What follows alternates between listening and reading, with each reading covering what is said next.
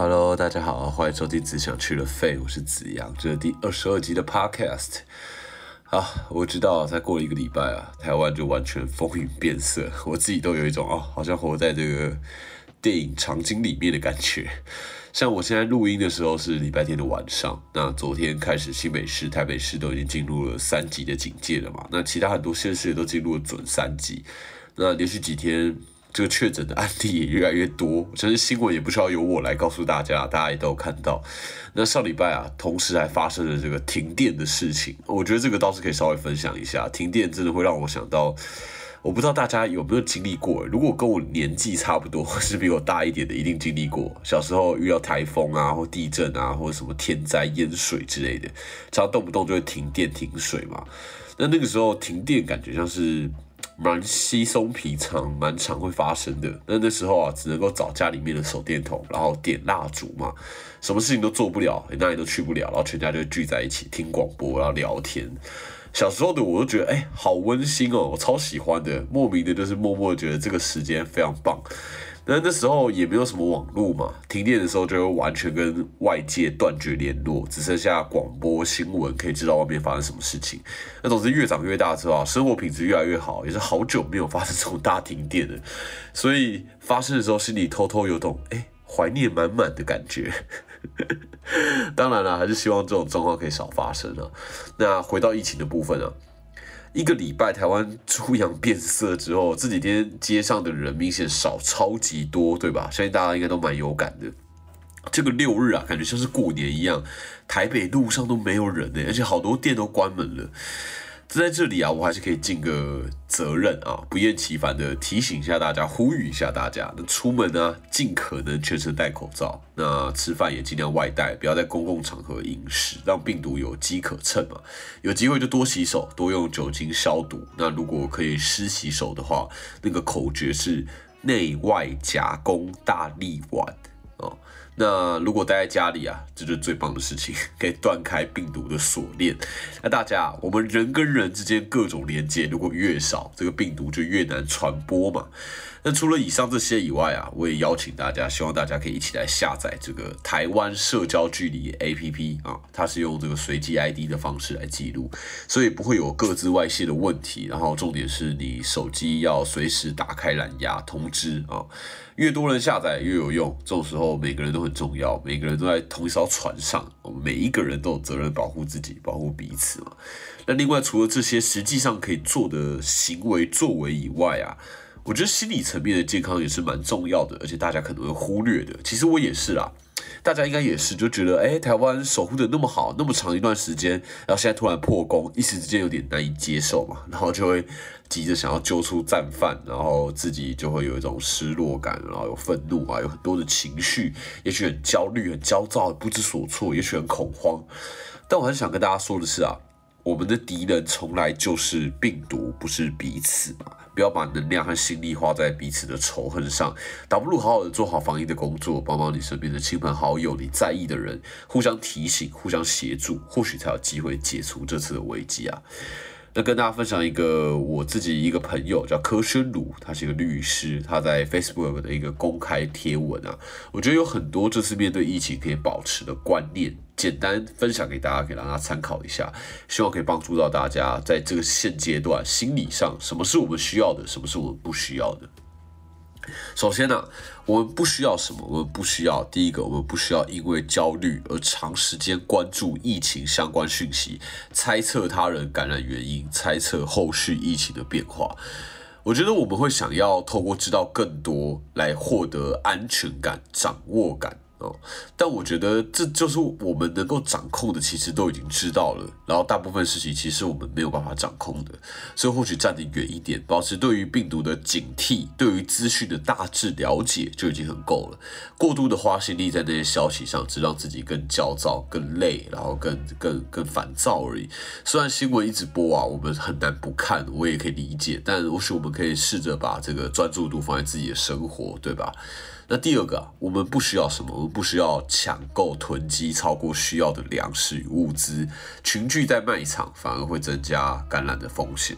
这个我相信大家应该都知道，或许蛮多人也都知道不需要囤积。去年的疫情爆发的时候，一开始大家会囤积嘛，后来就发现，哎，其实根本不需要囤物资，大家根本就够用，只要大家都不抢。其实从国外的经验来看呢，就可以确切知道物资根本就没有不够，而且在美国啊，因为大家都没有去餐厅，反而这个牛肉。牛奶都过多过剩，餐厅用不到嘛，最后都倒掉。那上个月啊，《纽约时报》的新闻还在报道，他们卫生纸销量大跌，因为美国人还没有把去年已经买好的卫生纸用完。大家，我们真的是只有一个屁股啊！我们真的是不用囤货，卫生纸也真的不用囤啊，真的是用不完。什么口罩、酒精也都是，大家其实够用就好。虽然我之前疫情趋缓的时候，我自己就买了各色的口罩啊，所以我就觉得很够，想说这样穿衣服的时候可以各种搭配嘛。我觉得应该不少人也是。那既然已经有了，那就不用再囤了嘛，不用另外再买了。另外第三个，我们不需要什么，我们不需要消遣，还有揶揄传染者的行为动机，让后续确诊者。不会因为害怕而不敢公布足迹，这件事情我觉得还是要再强调一次啊，我们的敌人是病毒，不是彼此嘛。那这些人的日常生活如何如何啊，怎样怎样啊？相信过往我们根本就不在乎，那如今疫情爆发了，大家开始对他们的行程这样品头论足的，我觉得自己觉得这样子还蛮嗜血的啦。那些被感染的人啊，一定也没有想到自己被感染，对吧？那大家会讨论他们做了什么，其实只是因为我们在意他们的行为会不会直接或间接影响到自己嘛。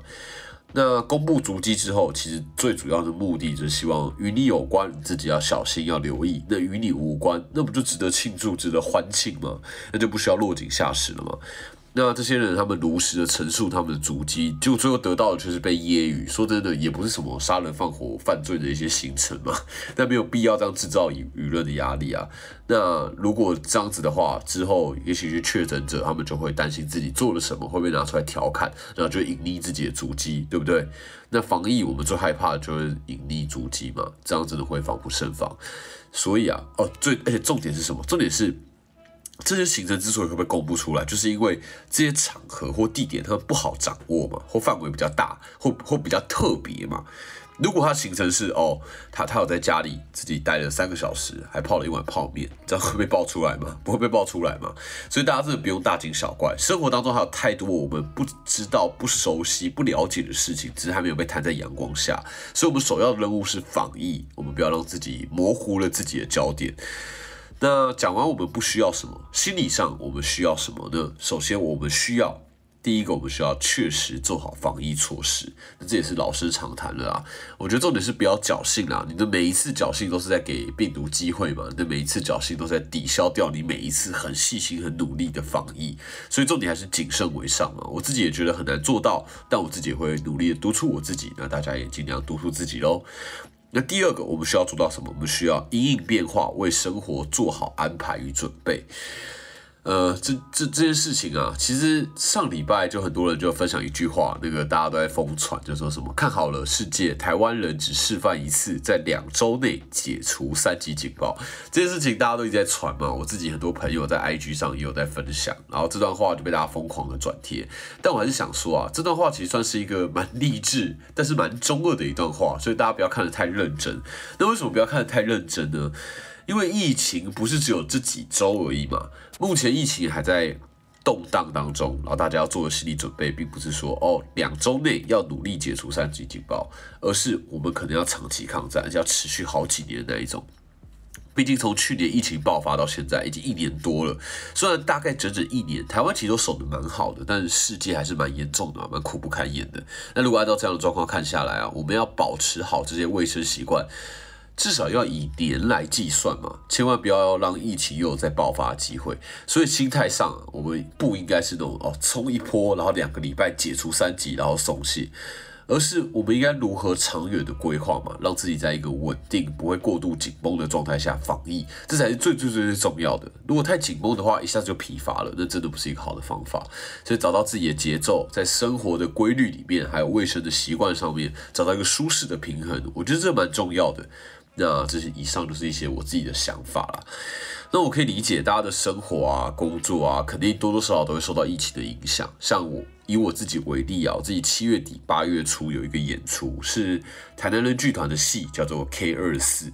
那我们是二零一九年有演过，本来预告二零二零年，也就是去年还要再加演，但去年就因为疫情的关系，就一直延期、延期、延期、延期到今年。本来七八月就已经一切都准备就绪了，也已经在排练当中了，眼看两三个月后就要演出了，但现在却出现这个状况，然后我们就处在一个不知道该怎么办的状态。那我还是想跟大家说啊，我觉得疫情之后，希望大家可以多多支持一下艺文产业吧，艺文产业真的非常非常惨。上礼拜啊，大概是礼拜二的时候吧，疫情刚爆发的时候。我记得那天我们还在排戏，然后中央流行疫情指挥中心就公布说，因为疫情变得严重，所以六月八号以前，一百人以上的室内活动要采梅花座。然后我身边一些正在排戏的伙伴就立刻接获到他们五月底六月初的一些演出取消的消息。另外啊，最明显的例子就是我上上礼拜第二十集的这个自享去了费，我不是在介绍台大戏剧系在五月二十一五到五月二十三在南海剧场有演出吗？他们的学期制作嘛，对不对？那就我所知啊，他们也是取消了，所以在这边也是顺便跟大家说一声，真的取消了。那我自己做的这一集介绍这个作品，最后却取消，其实多多少少都会有些无奈，有些挫折嘛。那大家应该也可以想象，那些本来即将要演出的我的那些学弟妹，在那集里面我稍微提到，他们说有多努力啊，多认真在准备，现在却要取消，那个挫折感肯定是几百几千倍的嘛。那除了这种学校制作之外，我们自己真实的业界也是啊。在这边我想要跟大家分享的是啊，译文工作者是真的很惨、很没有保障的一群人，尤其是这种疫情一爆发的时候。政府第一时间绝对是禁止译文活动嘛？那那个第一时间禁止是连反应的时间都没有，不像其他行业，他们可能已经知道，OK，有些禁止活动了，然后可以来协调说，哎，要怎么面对，然后来讨论该怎么样解决。但译文产业是完全没有，基本上为了防疫啊，我觉得大家多多少可以理解啦。政府就站在这个消费者立场嘛，认为译文活动是非必要的行为。这当然我也可以理解，但是或许大家可以换位思考一下，想想，如果你站在译文工作者的角度的话，你就会发现，哎，所谓的没有译文活动，就是完全失去工作的意思，哎。你如果没有演出，就没有观众了，没有观众就没有收入，那你已经花了的钱就不会回来了，那已经花了的时间也等于是白花了。后续还有各式各样的状况要面对，比如说如何退票啊，或是各种手续费，或是呃这个卖票平台可不可以退钱，以及演出的场馆要怎么协调，然后场馆本身能不能退订，等等等等。另外，你还要想怎么样给内部人员一个交代，毕竟大家已经为了演出花了时间了嘛。那难道你不给大家钱吗？所以大家可以知道。一次演出取消，其实很有可能就赔个上百万哦。尤其是剧团如果越大，那个损失越是可观。毕竟他们人手比较多嘛，然后他们预计的观众也会更多，那他们取消的话，影响就越大。所以艺文产业在这个疫情之下，真是苦不堪言啊！就连文化部最新的这个补助方案里面，还不包括自由接案者。那事情是啊，其实，在台湾的艺文环境里面，大部分的剧团。并没有足够的能力去养自己的演员，那也因此啊，绝大部分的演员都是自由接案，就 case by case 嘛，养活自己。那总之环环相扣之下，自由接案者他也没有所谓的固定薪水，反正我对我们而言就是有戏就演啊，有 case 就有钱。那没戏演的话，自己就要想办法存活下来，也许去打工，或者是你就最后就转行了。那在这样本来就很辛苦的状况下，再遇到疫情，真是惨上加惨。我身边很多朋友啊，几乎所有的演出都是取消的。我自己七月底八月初的这个演出也还在且战且走当中。我自己也是期待，希望可以不要取消了，希望疫情可以被控制下来。也因此啊，我在这边算是小小的呼吁吧，希望等到疫情趋缓之后，有机会的话，希望大家可以到剧场来晃一晃，帮帮这些，帮帮我们这些可怜可悲的这些译文工作者，好吗？好，没有情绪勒索啊，就是一个分享，希望大家可以帮忙。好，那聊到这里，我觉得好像。是不是有点 偏离我的 podcast 的主题？有吗？其实应该还好吧，因为毕竟也是在聊这个表演艺术嘛。那大家都知道，其实面对疫情最好最棒的方式就是待在家里，不要出门嘛。毕竟现在什么娱乐场所啊也都已经关了。我自己想要去电影院看电影是没得看的。最近有一个最新上映的是那个什么。玩命超杰哦，杰森·斯塔森演的，我很想看，但我就是没机会可以看。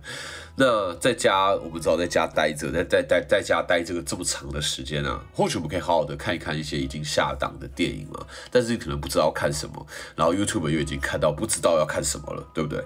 所以这一集啊，我想简单的跟大家推荐几部电影。那我不会只推荐一部，因为一部可能一下就看完了。我打算推荐个三部经典哦。这三部其实都是网络上很容易找到片源的，那就很好找到，而且下档了好一阵子，经过时间的洗礼啊，经过历史的。考验经过好几年的时间，在成千上万部的电影当中脱颖而出，成为经典。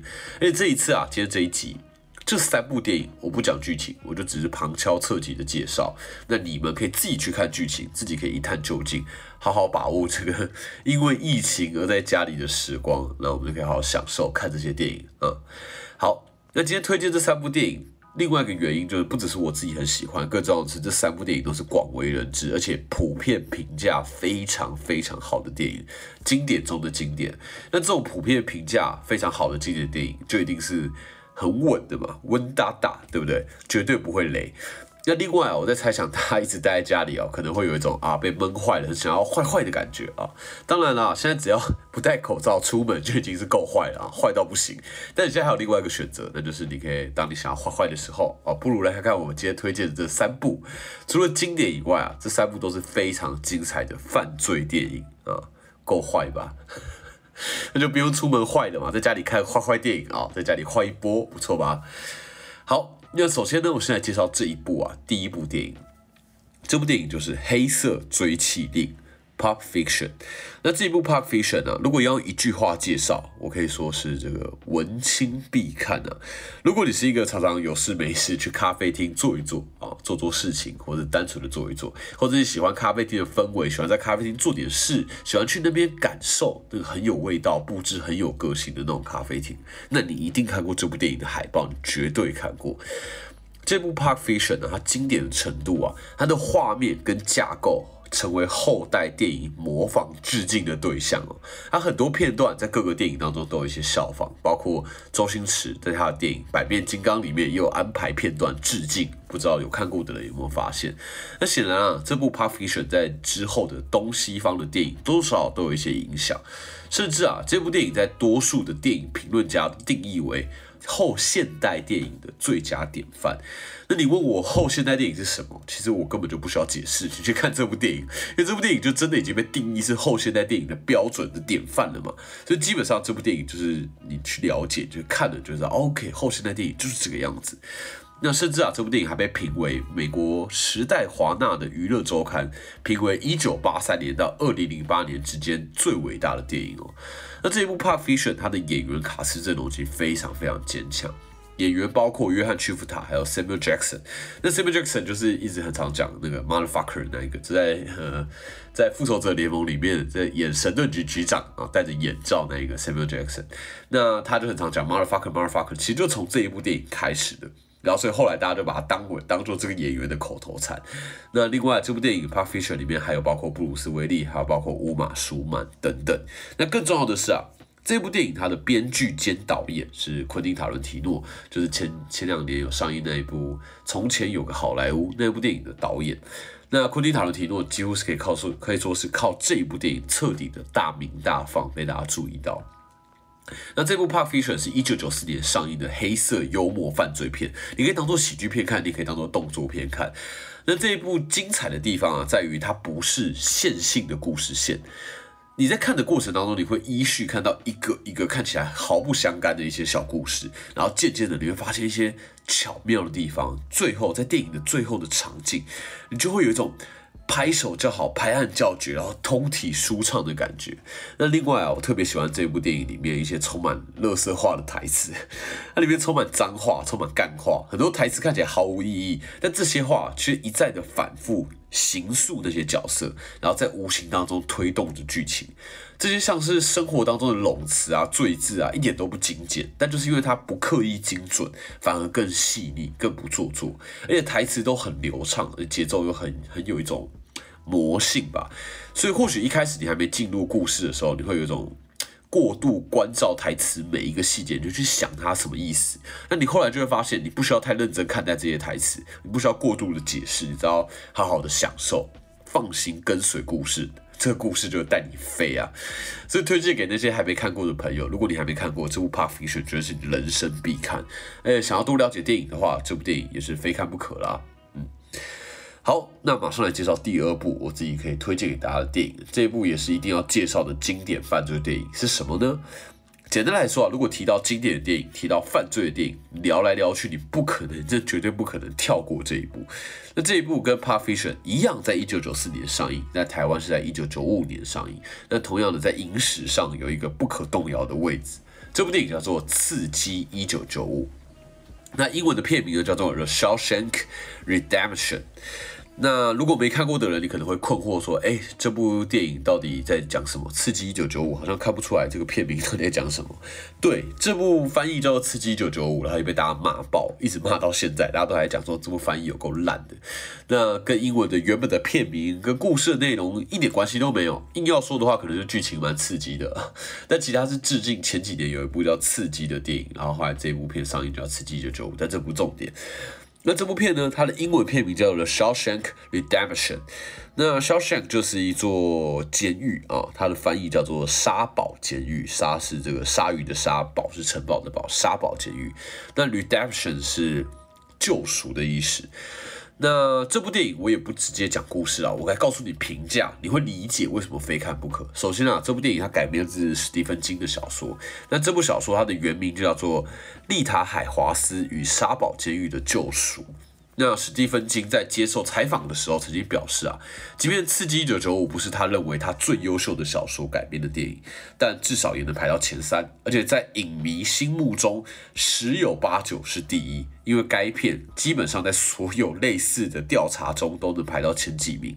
这样的事情我以前连想都没想过哦。由此可知，这部片影响真是蛮深远的。那在二零零六年呢，英国第四频道公司的。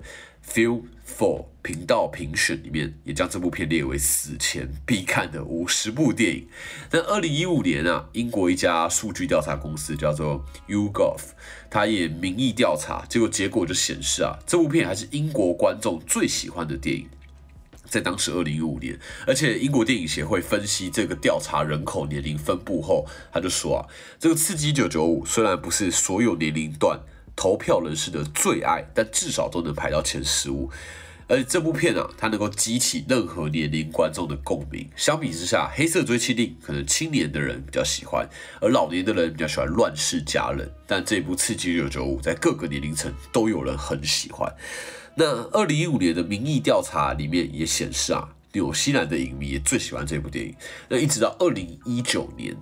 Games Radar Plus 也把《刺激995》选入史上最伟大的电影。那另外，这部电影最为人熟知的是这一部《刺激995》啊，它常年霸占 IMDB 评分榜的第一名，几乎是影史公认最精彩、观众最喜欢的电影。甚至你现在随便发文发一个 IG 或 Facebook 就发文问说：“哎，请大家推荐一部自己觉得最好看的电影”，绝对会出现这一部，我跟你保证。那虽然这部《刺激九九五》在当时上映的时候票房其实是不太好的，但最后后续借由这个口耳相传以及有口皆碑的这个评价，它造就它现在是一个屹立不摇的地位，在各大这个电影相关的排行榜上都名列前茅。更重要的是啊，很多迷音也都有用这部片，像是这个主角 Andy 他张开双手淋着大雨的那个画面，超常出现的。那如果你对电影有兴趣，你想要看一部史上最好看的电影，那这一部《刺激一九九五》绝对值得你看。它的好看不是我说的哦，是世界上大部分的人公认的，这就够有公信力了吧？好，那最后呢，想跟大家分享这一部最后一部电影，是我自己也很喜欢的，一九九四年上映的犯罪电影，中文翻译名叫做《终极追杀令》。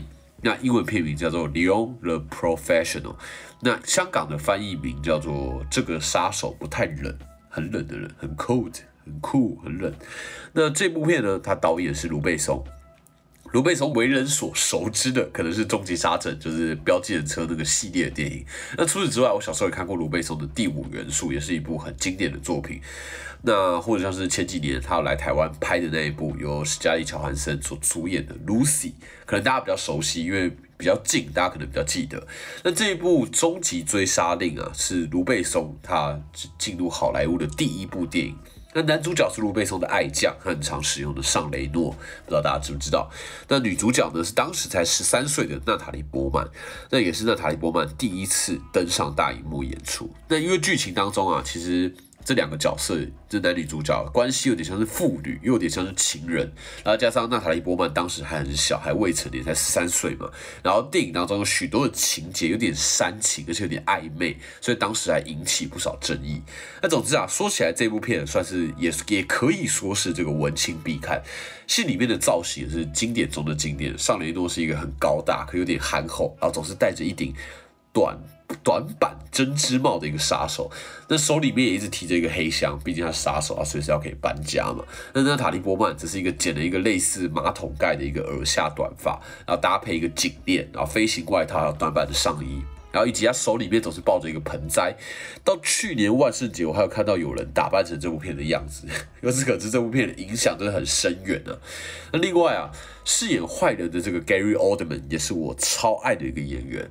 那我自己觉得他这部片里面一个蛮大的一个亮点，他在里面啊就歇斯底里，然后又疯疯癫癫的，然后他有种优雅，但是又压抑着癫狂的感觉，然后他常常很残忍，但是他又有点变态，会让人不寒而栗，而且你会目不转睛的想要看他精湛的演出，可以把坏人演的这么压迫却又迷人，我觉得真的是蛮不简单的。那这一部《终极追杀令》啊，虽然在观众的评价非常高啊，但是在专业的评论当中反而有没有那么好。呃，无论如何，我觉得在 IMDB 的评价里面，《终极追杀令》还是排进了影史的第三十一名的评价，可以说相当值得一看的作品，推荐给大家。这也是我一部我在心目中相当经典的电影，也是在大家心目中相当经典的电影。有许多作品也都会出现像这部片致敬的桥段或者服装。如果你看过这部电影，也也有看过其他作品的话，就会有几个共鸣啊。那可能今年或明年，如果有万圣节可以好好的玩的话啊，你现在可是多了一个服装选择哦。这部片里面男女主角搭配服装是经典中的经典，大家都很常扮演。那如果你了解这部片，你又多了解了一个流行文化，对吧？那以上三部啊，就是我这次想要推荐给大家的，那都是很蜻蜓点水的介绍，没有介绍到剧情。那可能没有看过，我就会想说，哎，干，我这样怎么知道要看哪一部电影？但我跟你说啊，这三部你挑任何一部都真是值回票价，何况你在家里面看又很舒适嘛。希望大家可以把握这次机会，看看这些电影啊，也许买一个外带的美食。我自己蛮喜欢吃炸鸡看电影的，然后在家里看这个经典的电影，这是人间的一大享受。那刚好这三部啊，都是一九九四年上映的，大家有发现吗？那其实影史上啊，一九九四年真的非常黄金的一年。一九九四年，除了这个《刺激一九九五》、还有《黑色追击令》、还有《终极追杀令》这三部以外，还包括《狮子王》、还有《阿甘正传》，总共五部是影史的名片，所以你就可以知道这一年电影业有多辉煌啊！那我自己就称这三部啊，就是《刺激一九九五》以及《黑色追击令》还有《终极追杀令》，我自己自称这三部叫一九九四年的犯罪三部曲啊，只想去了非自称一九九四年的犯罪三部曲。那今天推荐这三部经典的犯罪电影啊，经典不是我说的，哦是历史上大家的评价。当然我自己也真的觉得很好看啊，而且这三部作品都是教科书等级的。那除了电影本身以外，它其他面向上、文化上、娱乐上，对于世界。是有很大的影响，也是不容忽视的存在。我觉得啊，有些时候啊，娱乐啊、艺术啊、文化之于这个世界，是真的有无法切断的连接，对吧？那即便在现在当前这个疫情很严峻的状况下，艺文活动都停止，我觉得当然是理所当然，也应该绝对支持。但艺文活动或是影视作品对于我们生活的帮助的注意，也是不在话下，对吧？所以还是希望疫情可以赶快过去，希望疫情可以赶快控制下来，那大家就可以尽快的摆脱这样子被禁锢的生活，在安全的状况下支持娱乐产业，支持艺文活动这些展演。那当然了，当务之急还是防疫优先，大家一定要好好照顾自己。无论如何，在这样的节骨眼，相信大家一定都很有感，健康真的是无价的。那大家也唯有团结起来，才有机会挺过这次疫情，战胜病毒嘛，回归过去那样子逍遥自在、恣意妄为的生活啊。其实我觉得可以为所欲为，真的是蛮爽的。那当然，不是那种为所欲为啦，但反正现在想一想，过往的生活也真的算是为所欲为啊，对吧？好的，那以上呢就是本周只想去了肺的内容啊。我想生活毕竟还是最重要的事情，那我这集就聊聊防疫的新生活，聊一聊电影，希望可以帮助大家排解目前的烦闷啊。那如果你喜欢这集内容，也欢迎你推荐给你的朋友。那有喜欢这个节目，也希望你可以分享出去。在这边就很感谢你收听只想去了肺啦，我是子阳，那我们就下次见喽，拜拜。